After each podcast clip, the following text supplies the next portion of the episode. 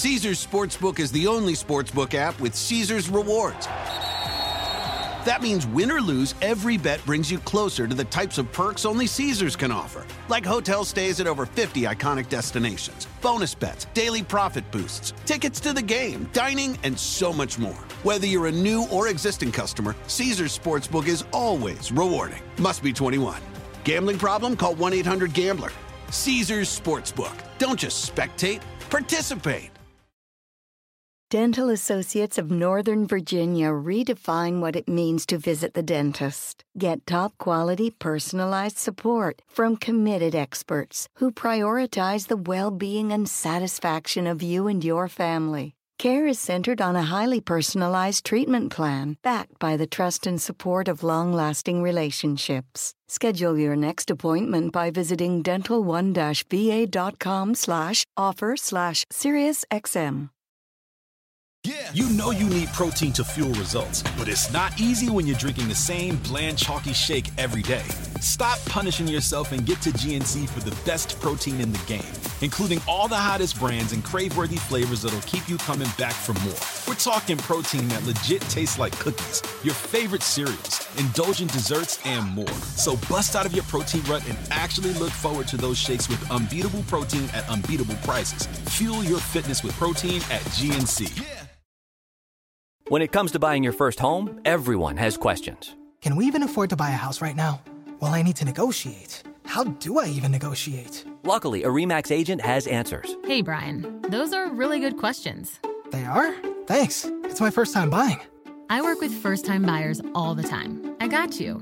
REMAX agents have more experience than other real estate agents. Visit REMAX.com or download the REMAX app to find the right agent. The right agent can lead the way. Each office independently owned and operated. Luxury is meant to be livable. Discover the new leather collection at Ashley with premium quality leather sofas, recliners, and more, all built to last. No matter how many spills, scuffs, or pet related mishaps come its way, the leather collection at Ashley is made with the durability you need for the whole family. Shop the new leather collection at Ashley and find chairs starting at $499.99 and sofas at $599.99. Ashley, for the love of home. Welcome to the global phenomenon, Surviving the Survivor, where we bring you the best guests in all of true crime. This is a STS special, Surviving My Biggest Case. Here's your host, Emmy Award winning journalist, Joel Waldman. What's up, STS Nation, and welcome to Surviving the Survivor, the podcast that promises to bring you the very best guests in all of true crime. And tonight we bring you a special series, Surviving My Biggest Case.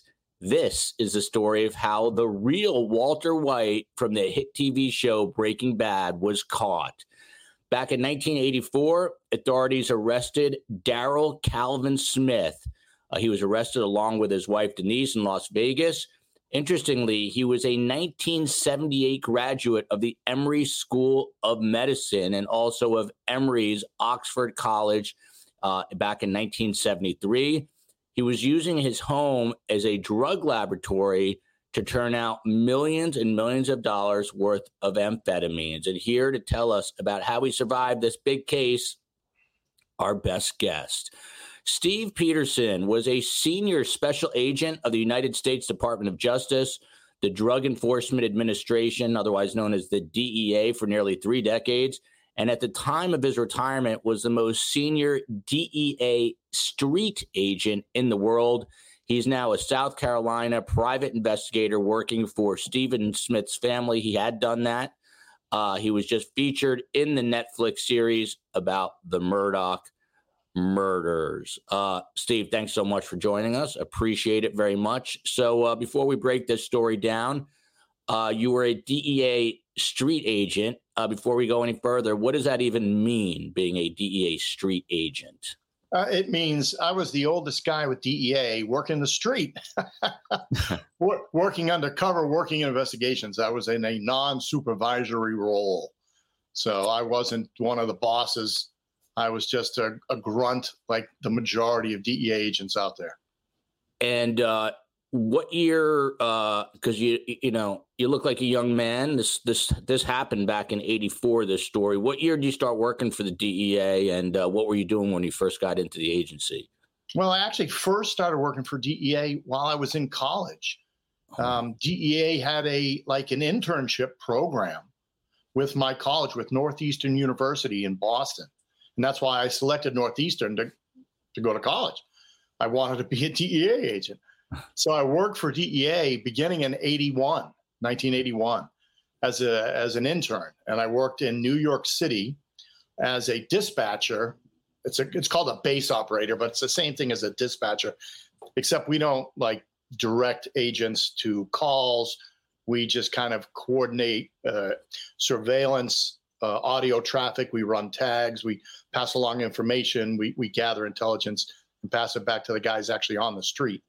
So I did that, and um, and then when I came back as an intern the next year, uh, because with Northeastern I had a program. If you worked on the job for six months, go to school for six months. Your employer would actually give you a grade. You'd be graded. That would go towards your GPA. Mm.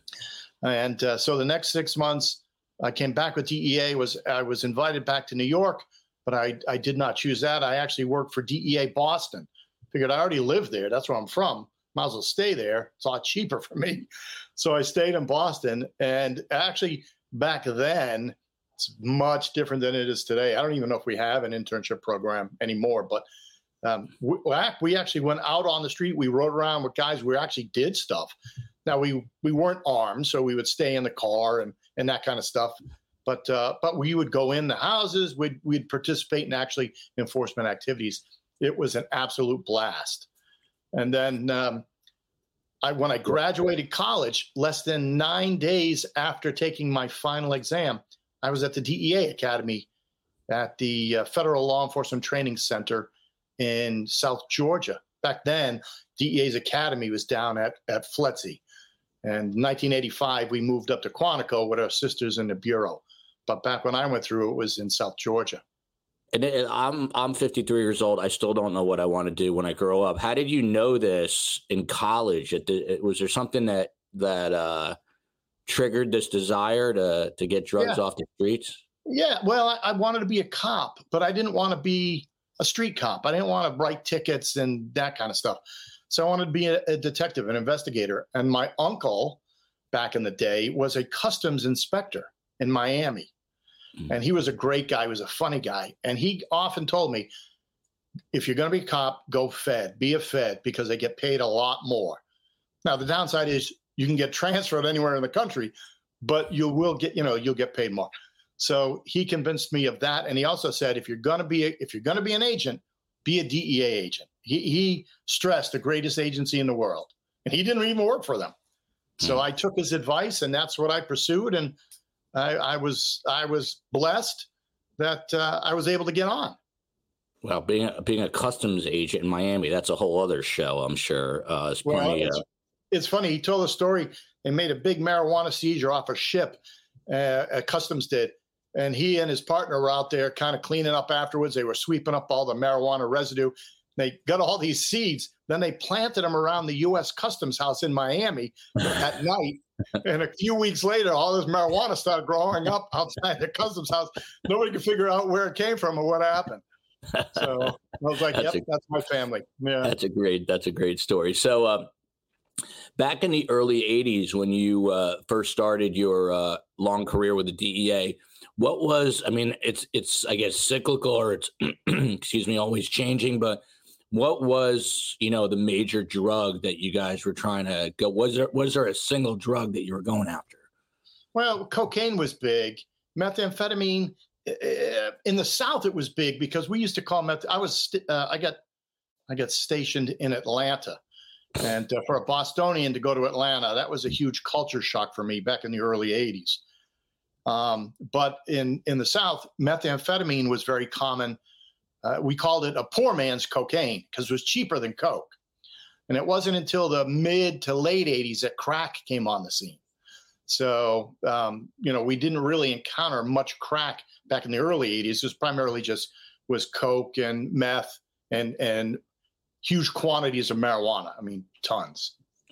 And so once you uh, went through the academy, you did all that. Then you're uh, issued, I guess, a uh, a, a, a, work uh, firearm, right? And yes. Uh, mm-hmm. what what was uh like? What was a typical day like for you? I mean, were you just always undercover? Um, were you always? Well, you no, you know, it was funny because when I got sent to Atlanta, um, Atlanta at the time was a real small office. Today, it's ma- it's a massive, huge office. But back in 83, when I arrived, there were maybe five or six seasoned guys like myself now. There were five or six senior guys. And there was, because we had a huge hiring push back then, uh, there was like 10 of us brand new guys came out of nowhere. Some arrived before me, some arrived after me. And my best friend at the academy, he actually graduated number one. And if you graduate number one at the DEA Academy, you can choose wherever you want to go. Hmm. So he chose. He was actually state. Uh, he was sent to Charleston. He was from Long Island, and uh, he got sent to Charleston, South Carolina. But he chose not to go to Charleston. He said, "I want to go to Atlanta. I want to go to a bigger city." And I, and Steve and I worked together. We become very good friends. And sadly, in 1987, he was murdered on this job by uh, by Mexican traffickers. By uh, yeah, so that's a whole nother podcast. Wow. So we were down there working together. We were the blind leading the blind. We partnered up, the two of us. We didn't have a senior partner back then. There weren't enough senior partners to go around. So, wow. I mean, we just laughed every day. We did a lot of undercover work together, probably all wrong because we didn't know any better. And it's it's by the grace of God we survived as long as we did, quite honestly. And then later on in, in 84, uh, I finally was assigned a senior partner. They broke Ray and I up, and uh, I got assigned to what we called DEA SEO 383. That is code for DEA's Special Enforcement Operation number 383. I don't know what the other 382 were. I don't know, but uh, but ours was 383, and what that was was a a storefront. It was an actual business in a strip mall on the east side of Atlanta, uh, set up as a chemical company. And we sold glassware and chemicals to criminals. And this is before Al Gore invented the internet. So we would have to advertise in like biker magazines, High Times magazines, that kind of stuff. Wow, and, so that's fascinating. So you guys had an actual storefront selling glassware that they would use like in meth labs and stuff. So they yeah. would they would have to come to you. Yeah, glassware and and chemicals, and we would we would charge five times more than the legitimate cost. We'd give them horrible service. We'd never give them receipts. So legitimate people would never come to us because we were idiots. And so that kind of drove more of the criminal element towards us. And, and so do you actually worked in this store? Do you remember the name of the store by any chance? Uh, you know, funny, I don't remember the name. We, we change names kind of frequently. Um, yeah. Because as soon as we'd make an arrest, our cover was blown. We moved a couple times, but we changed our name even more frequently.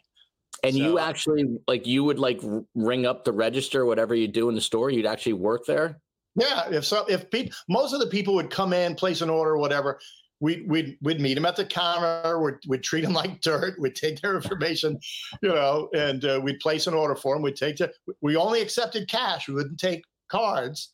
See, uh, so you know that prompted more criminal activity because drug dealers only deal in cash. So we encourage that type of clientele, and, that, and that's what came to us.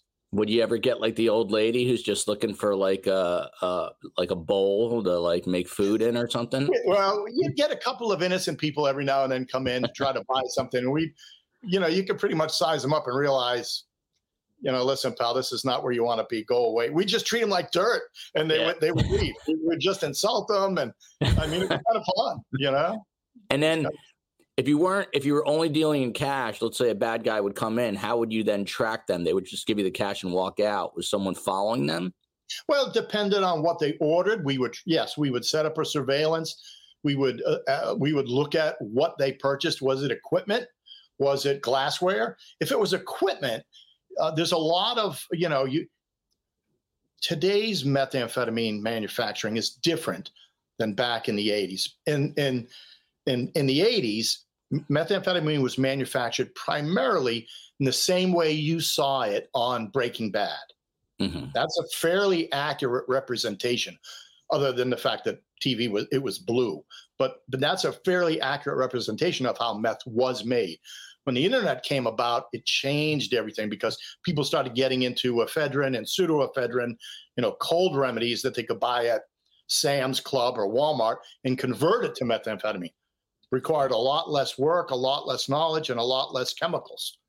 So that completely changed things. Your big super labs that exist down in, say, Mexico today that produce thousands of pounds, they do it the old fashioned way. Mm. They don't do it the ephedrine reduction method. They don't do it that way. But locally, U.S.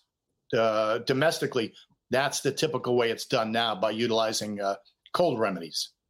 And, does the DEA have a good idea where these kind of super labs, as you said, are located in Mexico? Do they they have an um, idea? They move it constantly because nobody enforces anything. But uh, when we do locate them, yeah, we try to couple with our our foreign counterparts. But you know, there's a lot of corruption down there, and yeah. you know they'll tell you we're doing something, and and occasionally they do do it, and they do a good job. Uh, but more frequently than not, the they make a seizure, but everybody gets away. Everybody escapes. They don't arrest anybody. They just make the seizure, and the cartels they realize that this is the price they pay they they let a load or two go in order to preserve the entire organization.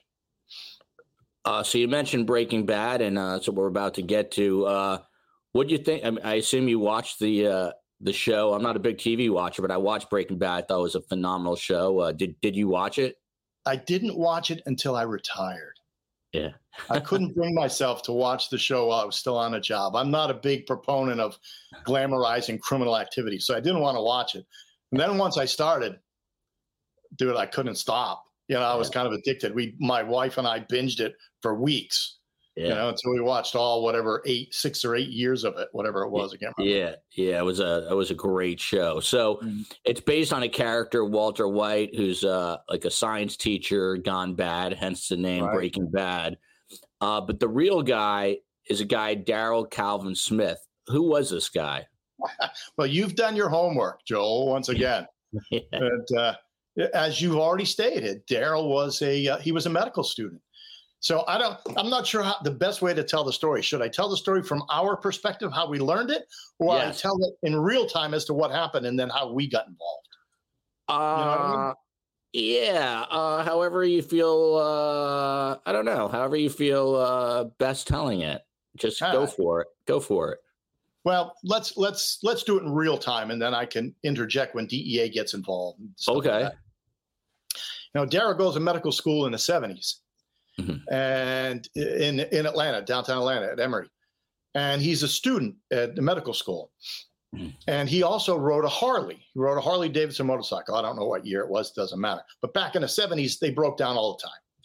So old Daryl breaks down on the side of I 85 between Atlanta and say Alabama, somewhere down the Columbus, Georgia area, down in that part of state.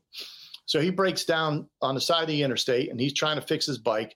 And another biker pulls up and stops and offers assistance. And between the two of them, they get it running. Now, Daryl's a medical student. He's real nerdy, young kid. And uh, the person who stops, the, the biker who stops, is actually a member of the motorcycle gang, the Outlaws but he's not wearing colors. So you wouldn't know it. You would just think he's another Harley rider. Doesn't have his, he's not wearing his, his uh, vest or colors. So they talk a bunch of small talk, and he tells Daryl, or Daryl tells him how he's a medical student, this, that, and the other. And they're there for an hour or two on the side of the road. And as all conversations with complete strangers evolve, the, the conversation turned to manufacturing methamphetamine. You probably encountered that at the grocery store while you were waiting in line, you know. Well, this guy from uh, what was it? What was the motorcycle gang? The Outlaws? Did you say? The Outlaws. Yeah. so outlaws. he obviously uh, saw a big opportunity with a medical school student. But what, what? So what year is this now? This is. This is probably. This is in the seventies, maybe seventy six.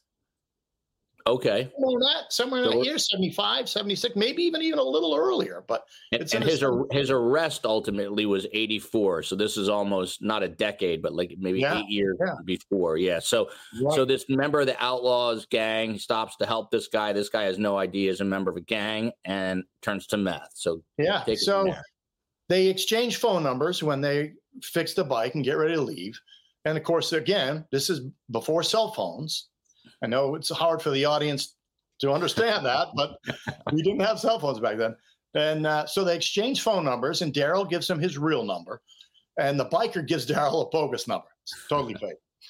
So about once a month or so, the biker calls Daryl at home and says, "Hey, remember me? I'm the biker. I don't remember what his name was. I'm the biker. Uh, did you give it any thought to what we talked about? Do you give it any thought to making meth? Do you give it any thought? You know?" And Daryl's like, "No, I'm not into that. No, I don't want to do that. No."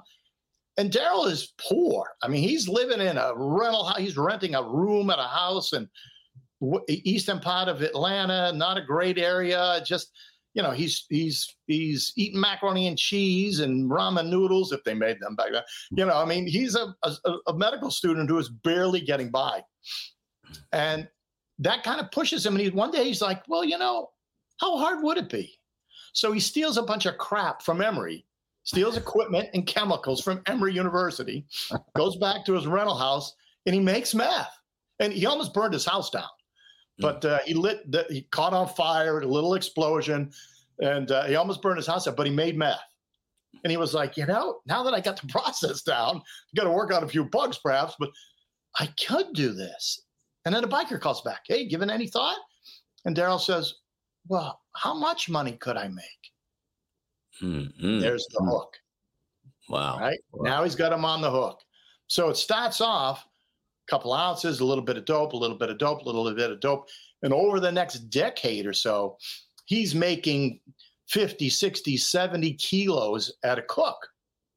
I mean he's making he's putting out and he's moving his location from the rental house to another rental house to another place So he goes he goes all in and he, he's doing this uh like in conjunction with the Outlaws gang. well he's making it for them yes Okay. yes And okay. and now he's he finishes medical school gets a degree Mm. He could practice medicine, but he never does. Instead, he tells everybody he's a professional gambler. And this Mm. again, prior to the internet, prior to all these poker tournaments, he would he would pose as a professional gambler. Now he would go to Vegas. He met his wife in England. She's a model, and she's a she was a um, a resident. She was a a, a non citizen at the time. She was in in the UK, and she and they got married and uh, he would go to all these tournaments and lose money, but he would claim to always be the winner. Hmm. And occasionally he would win, but more often than not, he lost.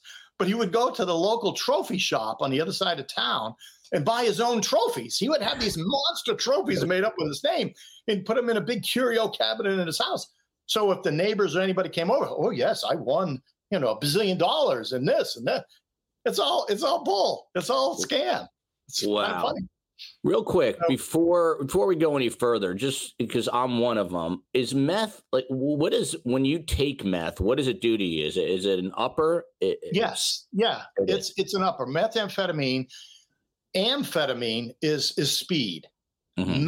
Methamphetamine is typically five times more po- or fifteen times more potent than amphetamine. So Mm-hmm. meth meaning greater, the uh, the prefix meaning greater. Methamphetamine is more powerful amphetamine. So when you take it, cocaine is a is an upper. Cocaine is a stimulant. Methamphetamine is a stimulant. They're both two. Uh, they're both uh, Schedule two drugs, which means there's some legitimate use, medical use. Um, cocaine is used medically, believe it or not, in a variety of surgeries. If you have uh, eye surgery, they'll have an ophthalmic solution with a cocaine mixture. Now, they don't send one of the nurses out to the hood to buy crack and come down in the operating room. It doesn't work like that. But you know, there are legitimate uses for pharmaceutical cocaine in a variety of medical uh, procedures. And methamphetamine is no different. It's used, it was used a lot in the weight loss world. People using weight loss pills. Initially, they were primarily amphetamines, methamphetamines. Until they became very addictive. People became dependent on them. So they eventually made them Schedule Two, which is a, a much more difficult drug to get. And was um, meth as big then as it is now? Bigger? Uh, how does it compare? Time, no, back in the 70s, no, it was primarily run by the bikers and used in the trucking industry because long haul truckers would take meth to stay awake to drive across country. Um, and it gained in popularity primarily, I believe, primarily after the internet came out and there were alternative ways of manufacturing because the mm. breaking bad methods required specific chemicals that are not easily obtained and dea controlled them and watched them mm. um, which is what we did at the store you know yeah yeah so we would also oh. liaison with other chemical companies in case they had sus- suspicious purchasers they were call it so uh, this guy, uh, Daryl Calvin Smith, he would go to Vegas, pretend he's a professional gambler. He'd lose, but buy himself the trophy. And did he end up staying out in Vegas, or does he come back to the? No, no, he lives in Atlanta. He stayed in Atlanta. Okay, he would just travel to Vegas and in England to gamble because he was ultimately arrested in Vegas. But right, uh, right. Okay. Well, what he did is he bought a, a multi-million dollar home in a gated community in the north side of town, and he mm-hmm. lived there. All right. So, but let's let's go back a little bit. Let's go back. Yeah, yeah. So, so Daryl comes in to the to uh, comes to a local chemical company and orders. At this point, he's making he's manufacturing at a good scale. He orders 15 55 gallon drums of ether. Now, ether is a common solvent used in the manufacture, not only of meth, but also of coke and some other things. It's used to kind of wash out a lot of the impurities in the final product. But but ether is a very popular drug, uh, uh chemical. Ether is not illegal to possess, but when you buy 15, 55 gallon drums, it, you know, it's not like you're just cleaning your lawnmower carburetor. You know what I mean? Yeah, but again, it's uh it's a different time. There is no Amazon. It's not easily tracked digitally. So right, right. I mean, and right. So oh yeah, he probably paid. He probably paid cash for it, right? Yes. So, yeah. but did you guys were you flagged when that purchase was made? Oh, absolutely, absolutely. Okay. So the first thing we did was we did some background work on on Daryl. We realized he doesn't have any legitimate use for this. He doesn't own a chemical. I mean, this is something you would have in an industrial facility you know this quantity of, of, of, of ether. So there was one chemical company up in new jersey i can't remember the name of it but they manufactured literally almost all the ether used domestically. And they had blue 55 gallon barrels that the ether would come in with their logo on it but they were blue. And uh, so we asked the chemical company for an empty barrel they gave us one of their empty blue barrels and we put in it we loaded it with batteries we put a, tr- a beeper in it now, this is before GPS systems. There was no global positioning satellites back then, right? So you had to do this line of sight. We used to drive a car with all these antennas on the roof, look like Radio Free Europe going down the road. You have all these antennas sticking up out of the roof. And, and you would watch it on a screen, it looked like Pac Man. You'd follow the little dots, waka, waka, waka, waka. And you would know, okay, now we can turn left. I mean, it was at the time it was like state of the art, but looking back now, it was like Fred Flintstone kind of thing, you know? yeah. So we put a beeper in one of the barrels. We shipped it back to New Jersey. Um, they filled like the last five gallons with actual ether in it. So if he took the lid off, there was ether in the ball in the barrel. And because of the weight of the batteries, it made it about the same weight as the actual ether. So when he came to make the purchase, he was driving a specific vehicle, a van. Uh, and when he came to pick up the, the chemical when they came in, he drove a U-Haul truck because you got to put all these things on it. You can't put them in a van, not 15, 55 gallons. So it shows up in a U-Haul and he hauls them away. Well, of course, we're following, and we got Radio Free Europe following behind, and we're following Pac-Man as he goes.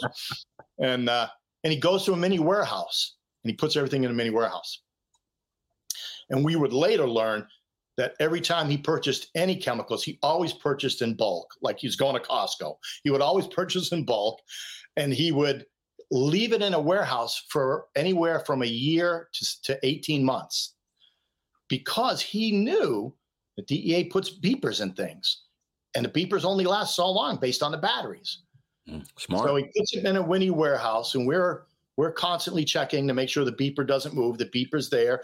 We put a we put a pinhole camera from another warehouse that we rented, pointed at his door in the mini warehouse, so we could watch to see if he came and left or whatever. Hmm. And eventually, our beeper dies. The batteries just go. The beeper dies. So we're like, well, crap. How are we going to know if he moves now? So we had to get a search warrant to break into his mini warehouse at night, remove one of the barrels because we didn't know which one was ours. We just removed a random barrel and replaced it with a fresh barrel that had fresh batteries in it.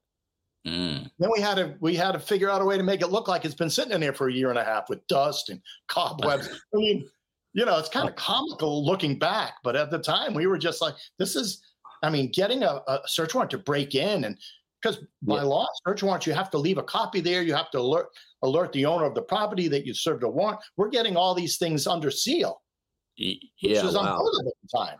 Wow. Wow. You know, this is all like cutting edge law stuff. hmm So we replaced the mini ware, we placed the barrel in the thing, and uh, we begin watching him. We begin, and uh, so if I'm not working at, we eventually closed the store down.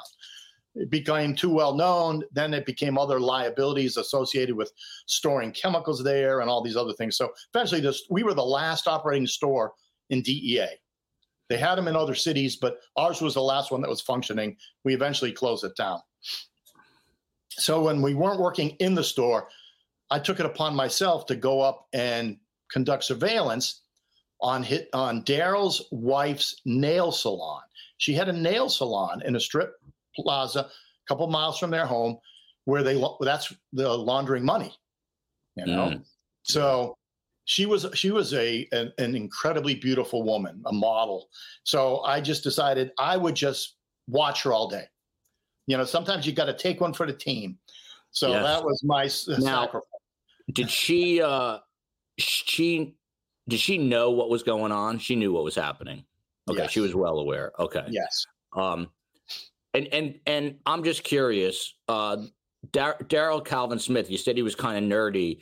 Uh, can you describe him a little better? Like, what did he look like? He was was he Yeah, five he foot was a white seven? guy, probably with the same amount of hair as me. He was a few years older than I am, um, but not many, not many years older than me.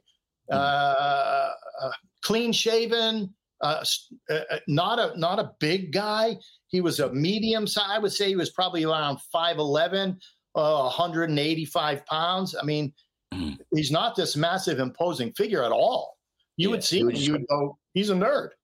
Yeah, he would just kind of blend in. Okay, glasses? No glasses? Glasses? Um, I, I think he wore glasses at times to read, but not normally just for vision. No. Got it. Got it. Okay, so uh, we're back to the nail salon now. Right. So we're watching the nail salon. We we we learned about his house where he lived, and we're we're starting to uncover assets.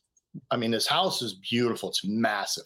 And he's got boats and he's got a Rolls Royce and he drives Mercedes and he's got a Harley and he's got, I mean, all kinds of toys, you know? How much was he at that time? How much was he making a month at the kind of the height of his? Uh, And I don't know if you can break it down to a monthly income because he manufactured a couple times a year. Okay. So he was probably he was probably bringing home a couple million a year, Okay. a couple million. But this is early 80s, so that's a lot of money. Oh yeah, back when a million dollars, you know, bought you something. Yeah, Yeah. right. Yeah. Yeah. Yeah. Yeah. Okay. So, so we're sitting on a we're sitting on a nail salon, sitting on, a, and I'm sitting up there by myself. I'm in the parking lot. I'm sitting in my car, and I'm we're watching the the nail salon, and uh, and all of a sudden, Daryl arrives in the van that he showed up to order the chemicals in. We have never we have not seen this van in probably six or eight months. hmm So I'm like, there's the van. So I call, I call, I have to run to a phone booth, a payphone. know, I have a cell phone. Run to a payphone. I call the DEA office downtown Atlanta, and I say, "Get, bring me up a bumper beeper as fast as you can. Throw one in a car. Get up here." And the bumper beeper is just this magnetic device. It's about this big and it's about this thick, and it's primarily a magnet with a with a, a transponder, a beeper, a little antenna that sticks out. And again, you got to get radio free, free Europe with the Pac-Man device to follow it around. So DEA races up to the to the place with uh, for me. There got blue lights and sirens racing up. the interstate to get to me. And he's in there having lunch. They walk down the strop, uh, shopping plaza. They go in a restaurant and have lunch, he and his wife. And so while he's in there having lunch, that DEA rides, I grab the bumper beeper. I sneak, o- I walk over to the van. I sneak, I'm crawling underneath the van. I'm looking for a place to stick this beeper up underneath where it's going to go. And while I'm there, all of a sudden out of nowhere, here's these two feet standing next to the door. Oh and I boy. look over and there's his legs right there. Oh, oh And oh I'm, boy. and I'm, I'm pissed because I'm thinking, all right, surveillance guys, how about Daryl's coming out of the restaurant? How about Daryl's walking his wife back to the nail salon? Yeah, How what happened? Towards the van. Nobody gave me any heads up. And you wearing? Are you wearing an earpiece at this point? Are no, you guys? I've got a I've got a portable radio, so I'm like turn it down now. and I'm I'm I'm laying under the van, so I stick the thing on, and I'm just sitting here. I'm laying on my back on the ground, and I'm Yeah. under his van. He's in a parking spot, and I'm thinking, well, holy crap! When he backs out, he's going to notice me laying there. Yeah. You know. and what am I going to say? Oh yeah, God bless. Thank God you moved. You know, I mean, what am I going to say? So he does. He backs out of the out of the parking space in his van, and I hang on to the drive shaft. As he backs out, I kind of suspend myself under the van, and he drags me back as he backs out of parking space. And then when he pulls forward to leave, I just let go, and he runs over me. And now, if he ever looked in his rearview mirror, he'd see this guy laying there, uh, like, "Holy crap! Did I just run him over?"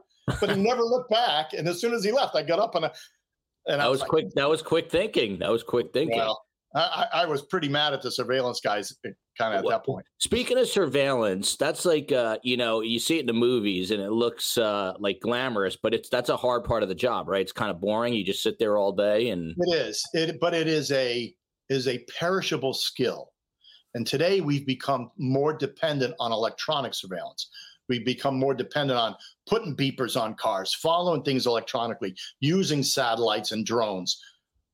We use those things routinely now, whereas back then we didn't have them.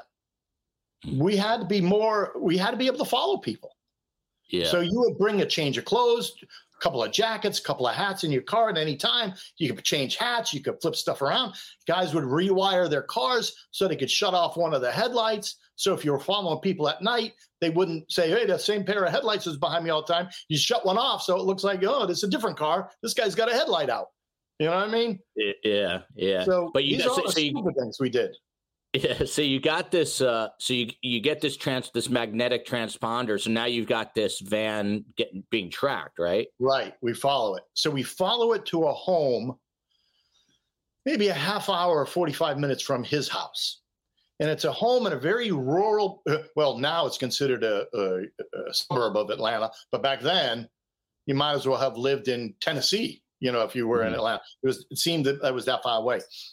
But um, he, he goes to a, he, he goes to this house that's on a cul-de-sac in a small neighborhood and it's a split level home, three bedroom, two bath, split level home uh, on a cul-de-sac. And behind the cul-de-sac, it's a swamp. It's all swamp. Mm. And we, he, he pulls into the driveway, goes down. So we grab the number, we do some digging, we do some work, we research the title. He paid $103,000 in cash for the house. so, and this is back, and he bought it in like 83 or 82. He bought this house. So he's been manufacturing there at least for a year and a half now. Prior to that, he was in other rental places. This is the first place he bought, and uh, so we put a we put a pole camera up. We put a, a a video camera up on a telephone pole in the cul-de-sac, and we aim the camera at his house Mm-hmm. so we can see if he comes and goes. Now, unlike today, where you can just wireless internet, this is all before those days. Yeah. We had to microwave the signal. The signal was sent via microwave. So we had to find a place, a line of sight that we could position a VCR, a VCR, so we could record the activities. And the only would, you guys, would you guys send in like a crew that would look like the phone company or something that would do Yeah. this? Yeah, we sure did. We had our own technical operations division guy. It- division. It was back then. It was one guy. One guy. Yeah, but, the- but he would go in kind of under the guise of being with the telephone company or something, right? Exactly. We had fake telephone hats, and we'd slap phone company logos on our vans and drive up there. get a ladder out, and it'd be like one guy working and five guys sitting around doing nothing. So we looked legit, you know. Yeah, yeah. But, okay, so so you point So- you, you Yeah. point this camera. right? We point the camera, we beam the signal to a fire lookout tower. There's a tower on the top of a mountain, maybe eight miles away, that it, when you climbed up four stories to the fire tower, you could see like you, it, it was kind of like Rock. Well, I don't know if you're familiar. Rock City in, in, in Chattanooga, Tennessee. They say from Rock City you can see like eight states. I don't know how that's Oh, wow. possible, but you know, so but you could see that from we are so high up. So we got permission from the, I guess the county owns the fire tower. We put the VCR in the fire tower, and then every single day, Christmas, Thanksgiving, New Year, every single day, I would drive up this freaking mountain road that's barely wide enough for my car.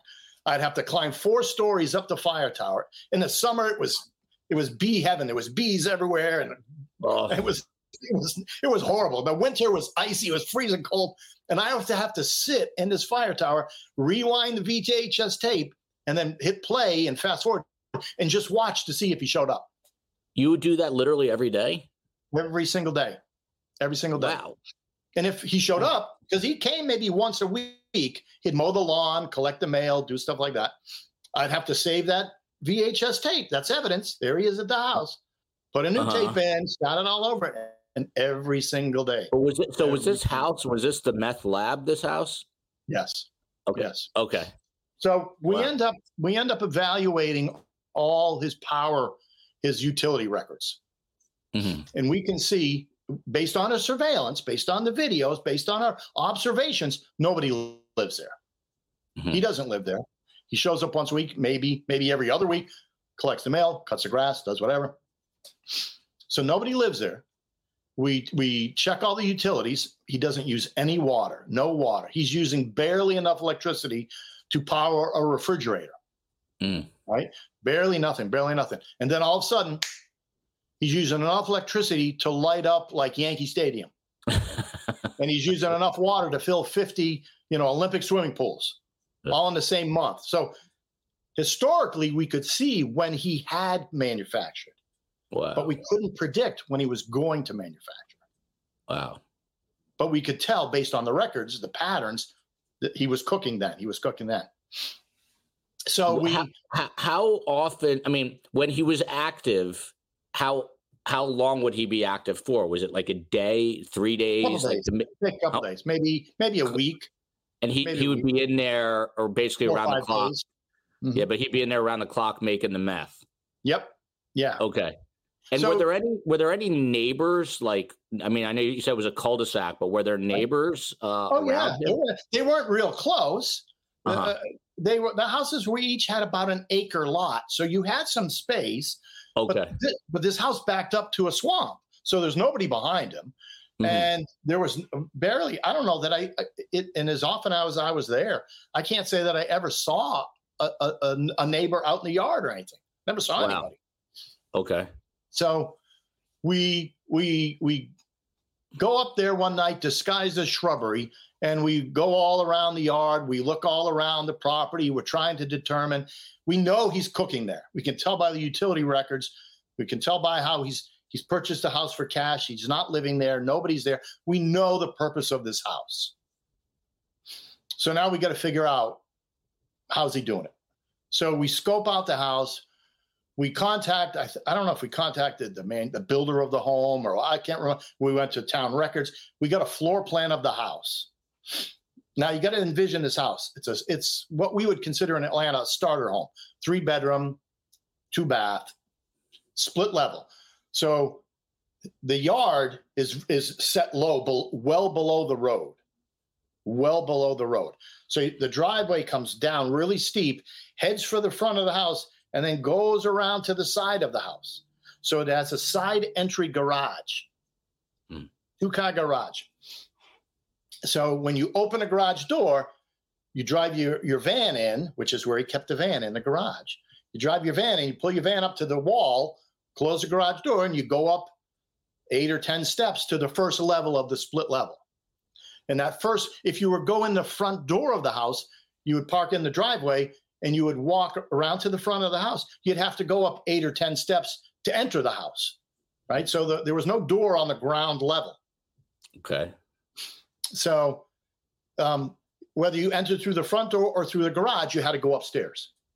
And on the first floor was like a living room, dining room combination with a kitchen. And we're talking maybe 1,500, 1,800 square feet max, the house. And then you would go from there, if the kitchen was on this side, on the other side of the house, you'd go up more steps, maybe another seven, eight steps to the, to the second level, which would be above the garage. And that's where the bedrooms were.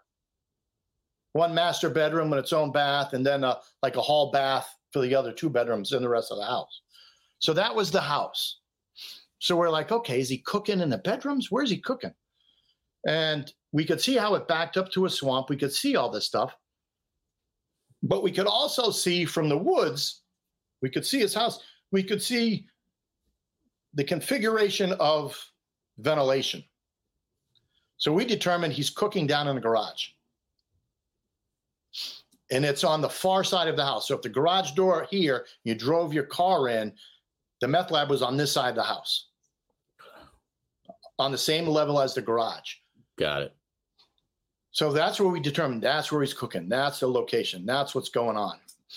Mm-hmm. And because we could determine when he had cooked, but not predict when he could cook, we continued our investigation, we continued our surveillance for months until we finally decided how long do we give this?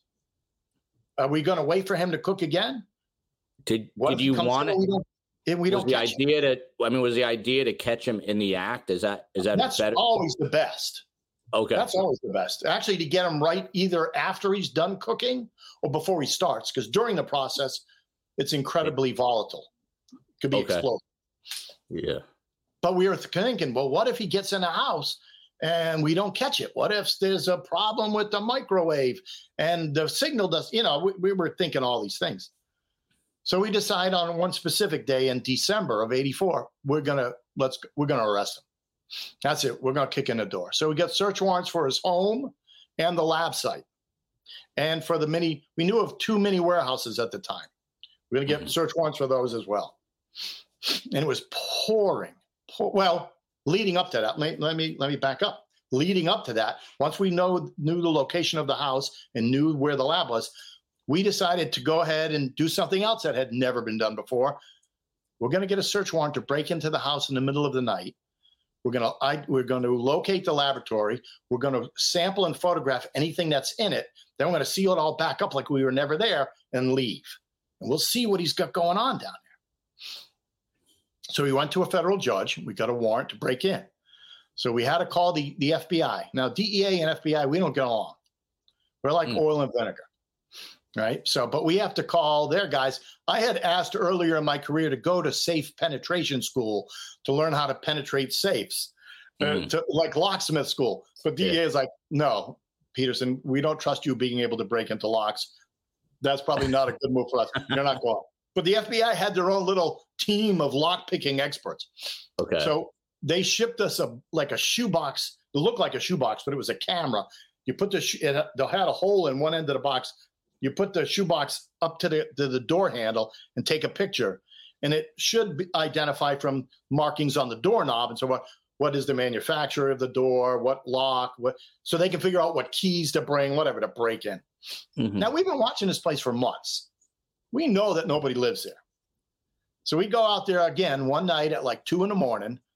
We don't we don't involve the local police department. We don't want to compromise anything.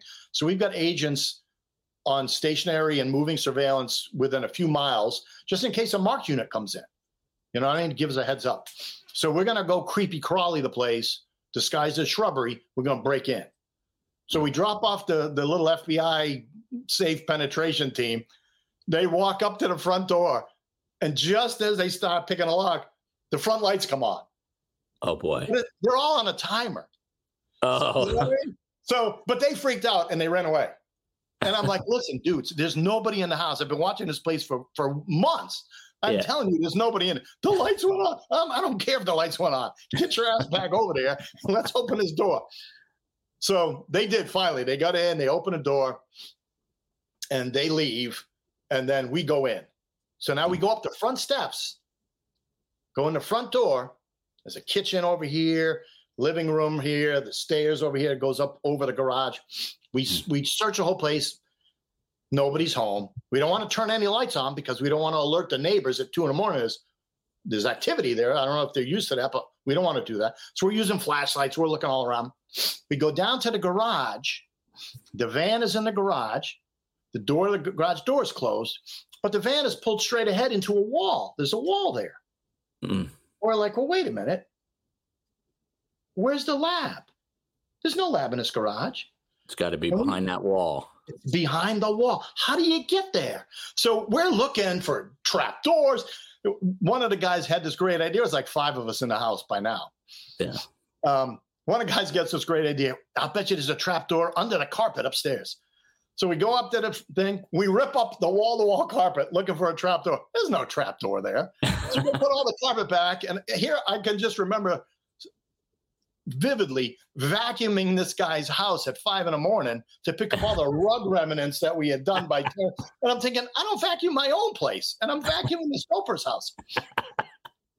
So we vacuum all this stuff up. And then one of our tech guys, one of the guys that installs the cameras, one of our tech guys, he's sitting down in the garage and he's just staring at the wall. And he goes, Let me ask you, why would you have double studs here and double studs there and everywhere else it's single studs?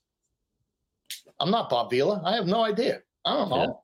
And goes, So he walks up and he's looking. He goes, He pulls out screws on the double studs and that whole section of the wall comes out Wow. and it leads to a doorway with another locked door. So we got to call the Phoebes to come back out again and pick this lock. Wow. And it takes them forever. I was like, I was just ready to kick it in myself, but they picked the next lock. We walked in. How One- deep into how deep into the garage is this? Like this when you This is remove just- well, I mean, envision your garage. You pull the van in enough to close the door, and the van's like a foot from the wall. Yeah. Well, this this actually the basement of this house was the entire length of the house. It was Oh, just wow. walled off to make it look like maybe there's a crawl space over there, or there's nothing on that side. Okay. So it was the entire So- space of the bottom of the house, basically. Yes, yes. Okay. And that that lab site was probably 20 by 40 feet in in size. And it's got linoleum on the floor, on the ceiling, on the walls. It, it was a pharmaceutical quality laboratory. Wow. Daryl took great pride in his meth. Wow. and he had all this equipment and gear. He had round bottom flasks. He had heating mantles. He had all types of of condensation, uh, uh, condensing tubes. I mean, it looked like something you'd see out of the cartoon uh, Dexter's Lab. You know what I mean? Wow. It was pretty fascinating. So we took pictures of bunch- all this crap, and we sampled some of the chemicals that were left over. We found some of those. We sampled, took samples of all that. We sealed the house back up. My vacuum, and we ended up. We left, and we went and had everything analyzed, and we could prove. All right. Well, there's some. We swabbed the inside of some of the uh, flasks, and we we did samples of different things, and and through our lab's analysis, they could prove that not only did we have chemicals there used in the manufacturing, that the equipment that was there at one time had manufactured meth because there was meth residue in several of the samples we took. Hmm. So then we decided we're going to take Daryl down. We're going to arrest him. We're going to do it. And when the day came, I went with the team that hit the lab site, and other guys went to the main house. Now, by now, I have a senior partner, and my senior partner has been working at the storefront before I got there. He he, he is a squared away, articulate, and tell you never guess he's a DEA agent. He looked he and his wife at the time. We used to call them Ken and Barbie because they look like perfect, perfect couple, perfect hair, everything. I mean, DEA guys were like, well, look at me. I mean, you know. So so Ter- his name's Terry. Terry goes to the main house to go arrest Daryl. I go to the lab site. I know nobody's there, but we're going to bust it open. I know where the lab is. We're going to get in there. We're going to dismantle the lab. Daryl's not home. Nobody's wow. home, and it is pouring rain. This is pouring 84. Rain. This is 1984, right? December of 84. Yes. December 84. Okay. Yep. So we bust the lab, we bust the house, we bust the lab, and in anticipation of all this happening, the the management alerted all the media. I mean, this was going to be a big thing. Mm-hmm. This was probably one of the to this day it holds the record as the most l- lucrative in, in terms of asset seizures, in, to, in terms of making a profit, probably the most profitable domestic meth lab in U.S. history. So I have some stats here. Uh, 77 pounds of amphetamines worth three and a half million dollars were discovered at this, uh, what they described as a mini warehouse. I will tell um, you about that. Hold on. Yeah, there's oh, a story okay. behind it. Oh, okay. So it not only do we seize his house, we seize the lab. It takes us three days to dismantle the laboratory, to take it all apart. We brought in chemists from Miami, DEA our, our laboratory for Atlanta was in Miami. DEA chemists from Miami fly up. They help us dismantle everything, neutralize any chemicals that are there, so we're not injured, we're not hurt. Take it, took it all apart. Took us three days to take it all apart. That's how that's how significant it was. Wow. In the meantime, we got the U.S. Marshals and DEA inventorying the entire contents of his home because we're seizing his house. We're seizing everything, all his toys, everything. Mm. We can't find his Rolls Royce. His Rolls Royce is not around. We're like, where's his Rolls? We found out in the meantime, through some checking, that he's in Vegas. Hmm. So uh, we called DEA Las Vegas. They go and arrest Daryl for us. They pick him up, they grab him, him and his wife. So Daryl's in custody. We're searching the house, we're inventorying the stuff, and that takes that takes three days as well. I mean, and again, it's pouring rain. We can't find the we can't find the the Rolls Royce. So I come up with this great idea. I'm going to go door to door and knock on the neighbors' houses and ask if anybody's seen a Rolls Royce. right? What do you? You never know what you ask. So it, said, it says here that in Atlanta, you guys seized there were two homes. I guess one was a drug house, a right. Rolls Royce, a Mercedes, a Porsche, and 70 ounces of gold and assets in several bank accounts. That's what it says. Yes. We seized we seized a lot of stuff. Yeah. So I go to the neighbor's house and I knock on the neighbor's door, and this woman answers. Very nice woman, very elegantly dressed, a professional. Turns out, unbeknownst to me at the time, she's a realtor, but I don't I don't know that. And I said, Hey, I identify myself, got my raid gear on, all my ID, all that crap. We're, you know, we're next door at your neighbor's house. I don't know if you, how well you know your neighbor, and and well, he's a like you know he's a nice guy. He's a he's but he's a card player. Yeah, well, no, not really. So we say, have you seen the Rolls Royce? She goes, it's in my garage. I said, excuse me. She said he came to us a couple weeks ago and said, I don't have any room right now. I can't put it somewhere. I'm trying to get a location to put. Can I store my Rolls Royce in your garage? So I said, sure. I have a three car garage. I only have two cars. My husband and I. So she's hanging on to his rolls. So we're like, well, do you have anything else of his? Do you have his motorcycles? Do you have his boat? But we got his Rolls Royce. What, Funny side story. did he know uh, that? Did he know? Did he know that you were coming? Maybe, and he wanted no. to keep. No, he just wanted to keep it. Okay, okay. So funny side story. Ah, a couple of years later, I sell my house, my first house I ever bought in Atlanta. I sell that and buy a new house when I'm looking for my when I'm looking to sell my old house, I, I find a realtor. She comes to my house to sit down with me and my future ex-wife, and we we figure out how we're going to do it, you know, sign the contract. And she's staring at me, and she goes, "I know you from somewhere." I said, "Well, that's not a good sign. That's not good for you." And she's like, "You." I had Daryl Smith's Rolls Royce in my driveway, in my garage. So she ends up being my realtor. I was just like, what a small world. I mean, how funny she got me a great deal, by the way. Anyways, so now we're searching, we're dismantling the lab, we're searching the house, and we got a guy, a DEA agent there, who we find our bumper beeper from the van. When we got the van out of the garage of the lab site, our bumper beeper was gone. Mm. And we're like, well, did it fall off? You know, what happened to it? We find it in a cabinet over his refrigerator in his kitchen. He thought the bikers were tracking him uh, to find out where the lab was. He didn't think it was us. He thought he was being chased by the outlaws. Wow. So he, he snipped the antenna off and dismantled and took it apart, but he had all the components in the, in his in his cabinet over his over his uh, over his uh, refrigerator. So we have this DEA guy there. He is like f- four weeks away from retirement. I mean, he's not doing anything.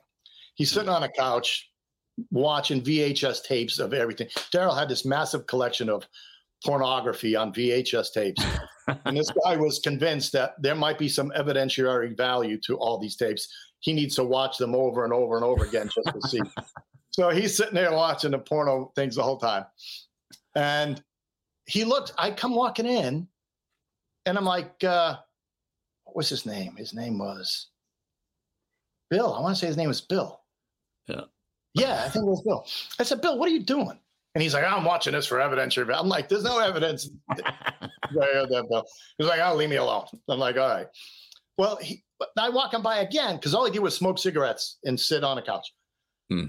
And he goes, look up there. Look up at the roof. I said, okay. He said, see that big high arch in the ceiling? You see that? Yeah. I say, yeah, yeah, I see that, Bill. He goes, there's water leak. See the water damage on the ceiling? There's water coming in the, the, the roof. I'm like, I don't care. It's not my house. It's going to be the government. He's like, it's going to be the government's house. I need to find the leak. I was like, all right, well, that sounds perfect for you to do. That sounds like a great job for you, Bill. Go up in the attic and find a leak. So Bill goes up into the attic and he accesses the I don't even know how he got him into the attic, but he gets into the attic and he realizes the leak is against the far wall where the roof line hits the walls. Mm. Way over there is where the leak is coming through from the rain. So he starts walking on on the joists in the attic. Mm-hmm. They're all spaced, and it had blown insulation. So it's a, a beautiful sea of untouched insulation from the stairs or the whatever the however he accessed it to the far wall. And he starts walking on the joist. And God bless, he's in his 50s. He gets about 10 steps away and he falls. Oh boy. And thank God he didn't fall through the ceiling. when he fell, he falls on a box that was completely concealed in the blown insulation. And mm. in the box was a receipt for a mini warehouse that had the 70 kilos or 70 pounds of meth. We wow. never would have found that ever.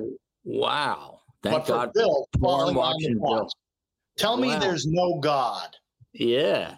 So so there was a whole separate warehouse we didn't know about. Yep.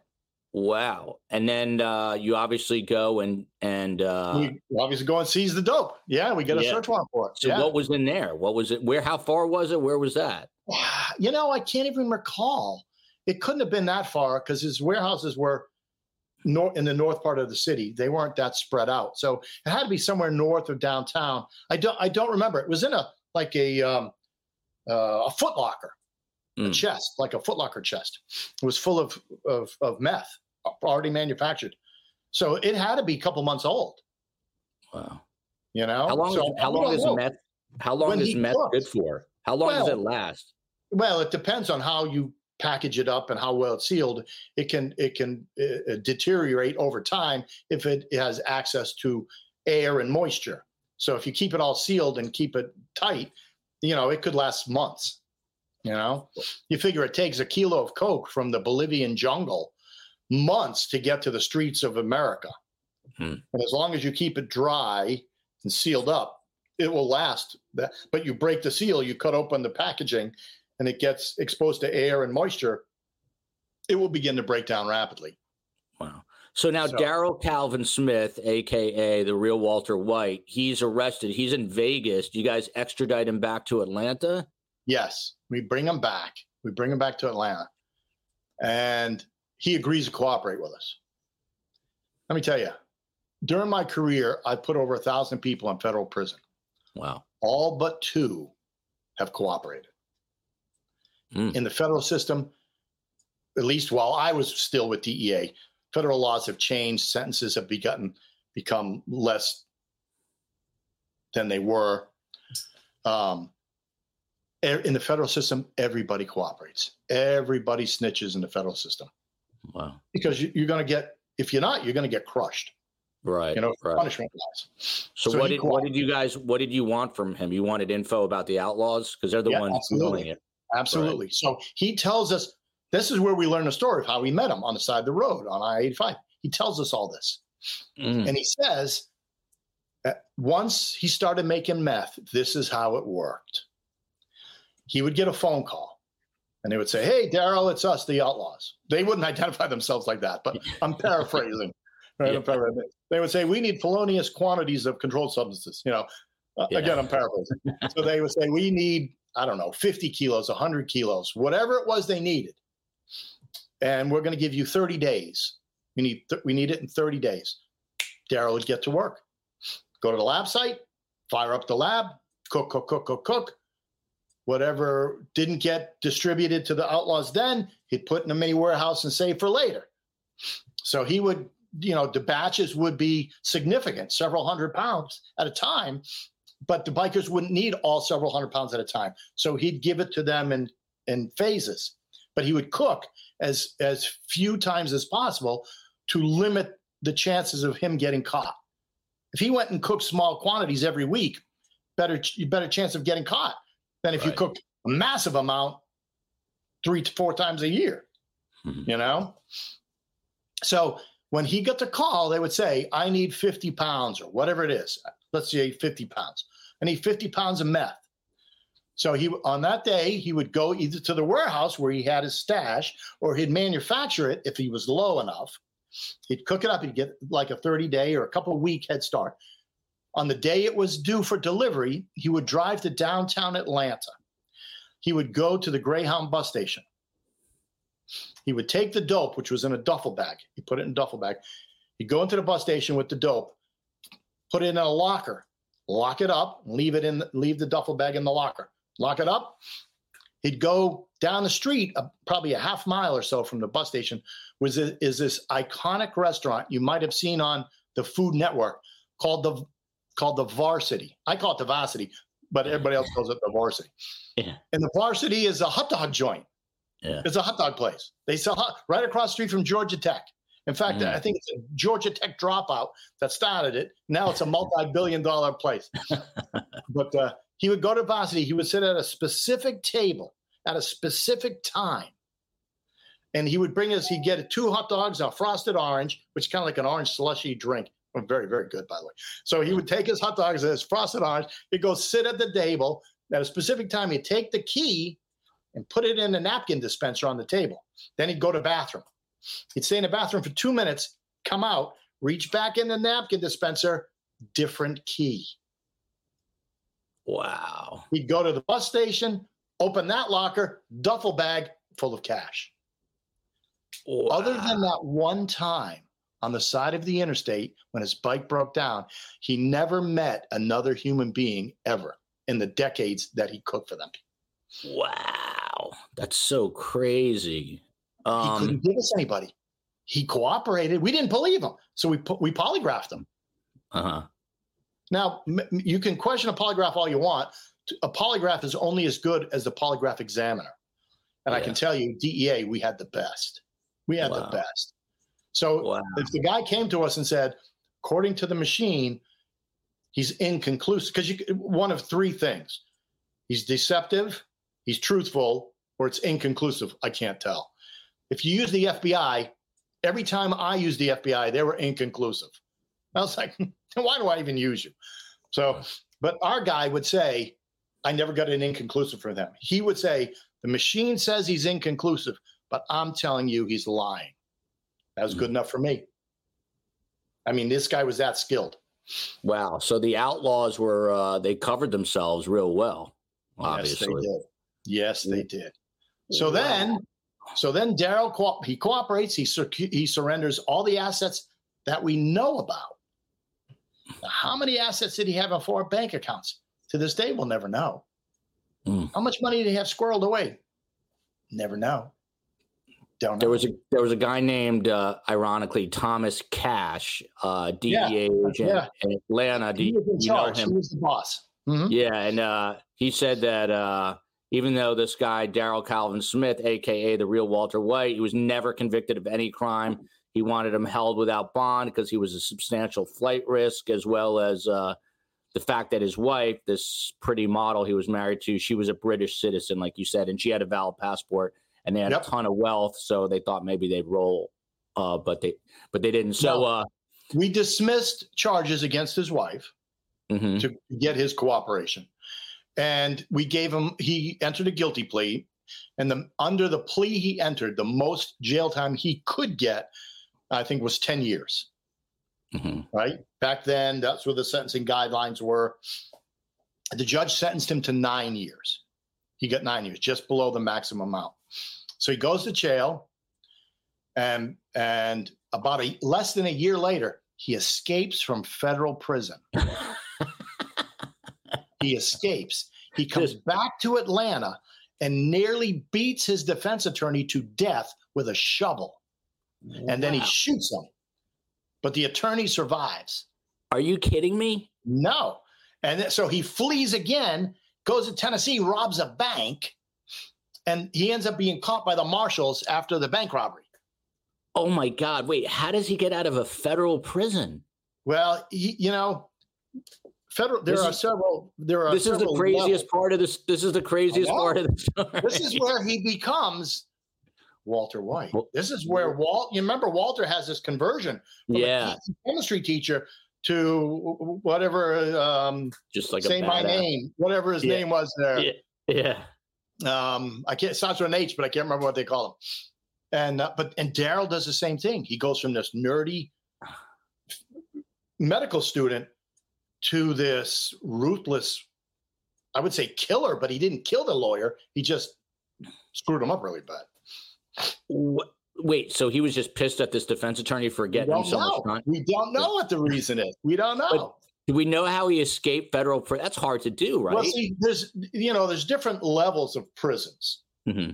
You know, there's supermax like Colorado, and yeah. there's regular prisons like they have at various places in the country, and then even to me, the most frightening federal prison I was ever in was in Atlanta, the Atlanta Penitentiary. That was a federal prison.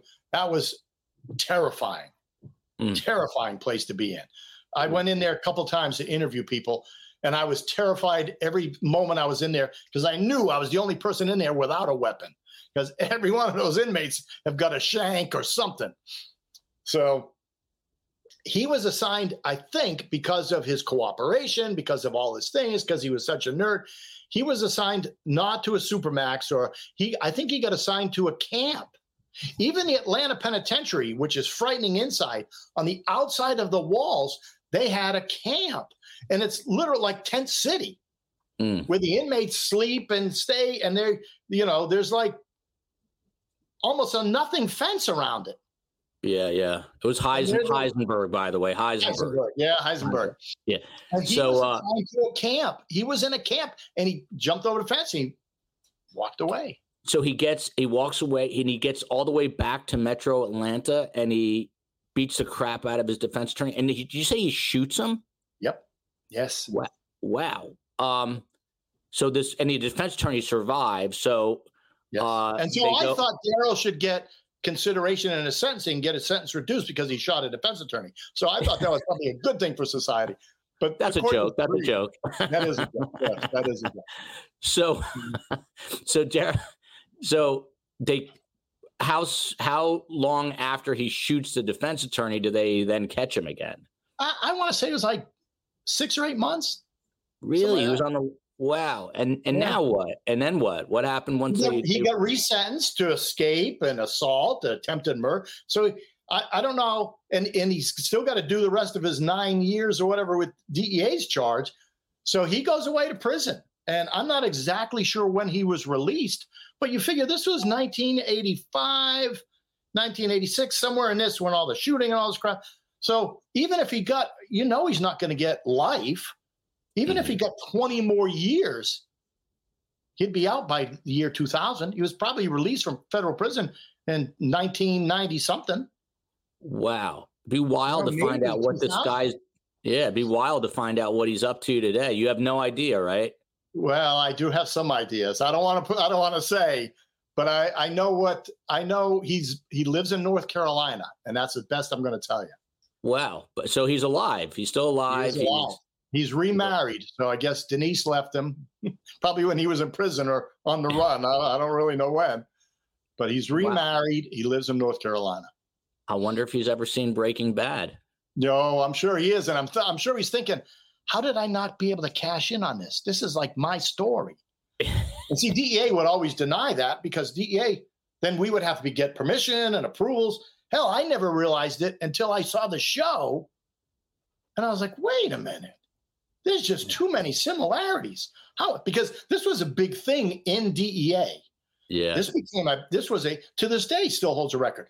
This was a huge, huge case for DEA because not only did we, did we have groundbreaking legal decisions. We got search warrants, sneak and peek warrants. We put beepers on crap. I mean, we did things that no one had really ever done before. Yeah. So it was groundbreaking in a number of ways. And uh, you don't think uh, he's still involved in uh, like a criminal element, do you? Uh, you know, he's he's my age now, or he's older than me now. So, you know, I mean, to me, all prisons do is make you a better criminal. But yeah. I, who knows? Who knows? Yeah. You know, he never lost his medical license, to my knowledge. Really? Yeah, because he never practiced medicine. So he never lost his license. We didn't file anything with the medical boards because he had never practiced. But he does wow. have he does have the education. Hell, for all I know, he, he's he's a OBGYN guy somewhere. I don't know. you know, I have no idea. Wow. Well, Steve Peterson, you are uh, an incredible storyteller. For those who don't know, Steve Peterson was a senior special agent of the United States Department of Justice, the Drug Enforcement Administration, otherwise known to you as the DEA. Uh, he was there for nearly three decades. At the time of his retirement, was the most senior DEA street agent in the world. Uh, he's now a South Carolina private investigator. And oh, well, uh, I'm not a private investigator. Oh, I'm not. I'm not a South Carolina. No, I am a. I am a an investigative consultant. Investigative consultant. Okay, that's what I am. I did not go to get my certification from the state and do any of that crap. I'm just a guy who asks questions. That's all You're, I am. I love it. I love it. They need to make a show about Steve Peterson, but as you guys can tell, he is uh, the real deal. He was in the trenches for the DEA for all that time. Uh, what a wild, incredible story. Any uh, any final thoughts, Steve O? Uh, hey, I'm glad I had this time with you, Joel. I hope you enjoy your summer traveling. Thanks so much. Uh, until next time, love you, America. Love you, Boston. Love you, Atlanta, and everywhere in between.